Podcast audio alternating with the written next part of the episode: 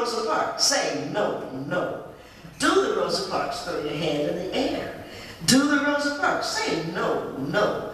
Do the Rosa Parks, no, that's not fair. Somebody's lying, Rosa Parks. Somebody's crying, Rosa Parks. Shame the bad, comfort the good. Do the Rosa Parks just like she would. Sit down.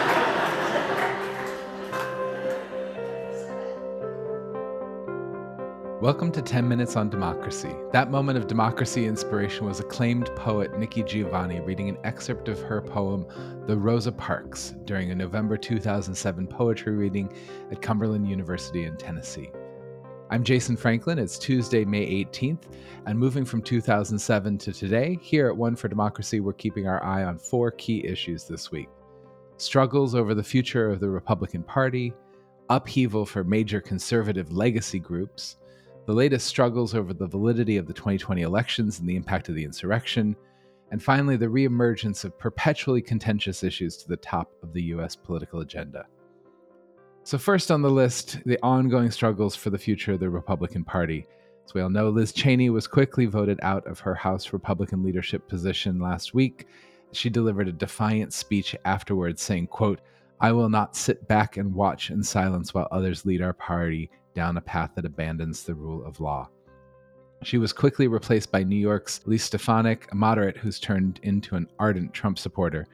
After her election as conference chair, Stefanik thanked former President Donald Trump, whom she called a critical part of our Republican team. Just days later, more than 100 Republicans, including many former elected officials, released a op-ed and series of other statements as they are working to form a third party if the Republican Party does not shift itself. And an example of how this kind of struggle is playing out in legislation, an initially non controversial and bipartisan proposal to authorize a billion dollars a year in grants to pay for more civics education has blown up into an ideological fight.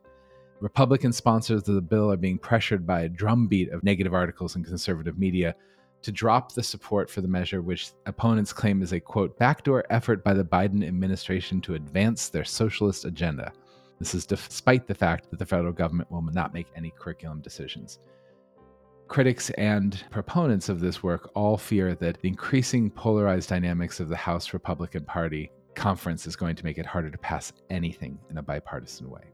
Not only are we seeing struggles for the Republican Party, we're also seeing this week upheavals for some of the major conservative legacy groups.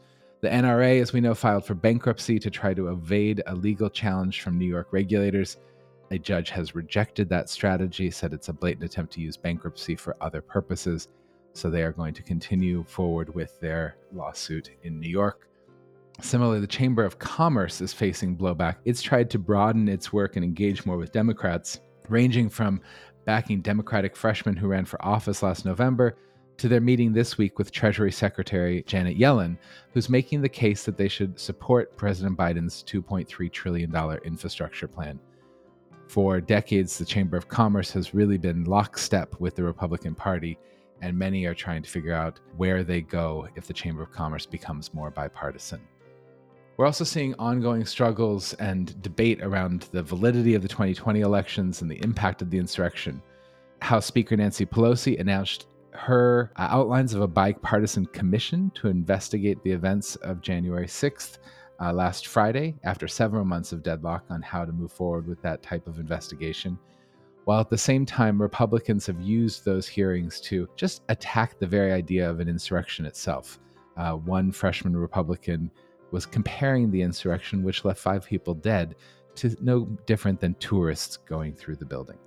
And over in Arizona, the Republican head of the Maricopa County Elections Department over the weekend called President Trump unhinged over his support for a recount of votes in the county. He said, We can't indulge in these insane lies anymore, in response to Trump's claim that the entire voter registration database had been deleted. He said, This is unhinged. I'm literally looking at our voter registration database on my other screen right now.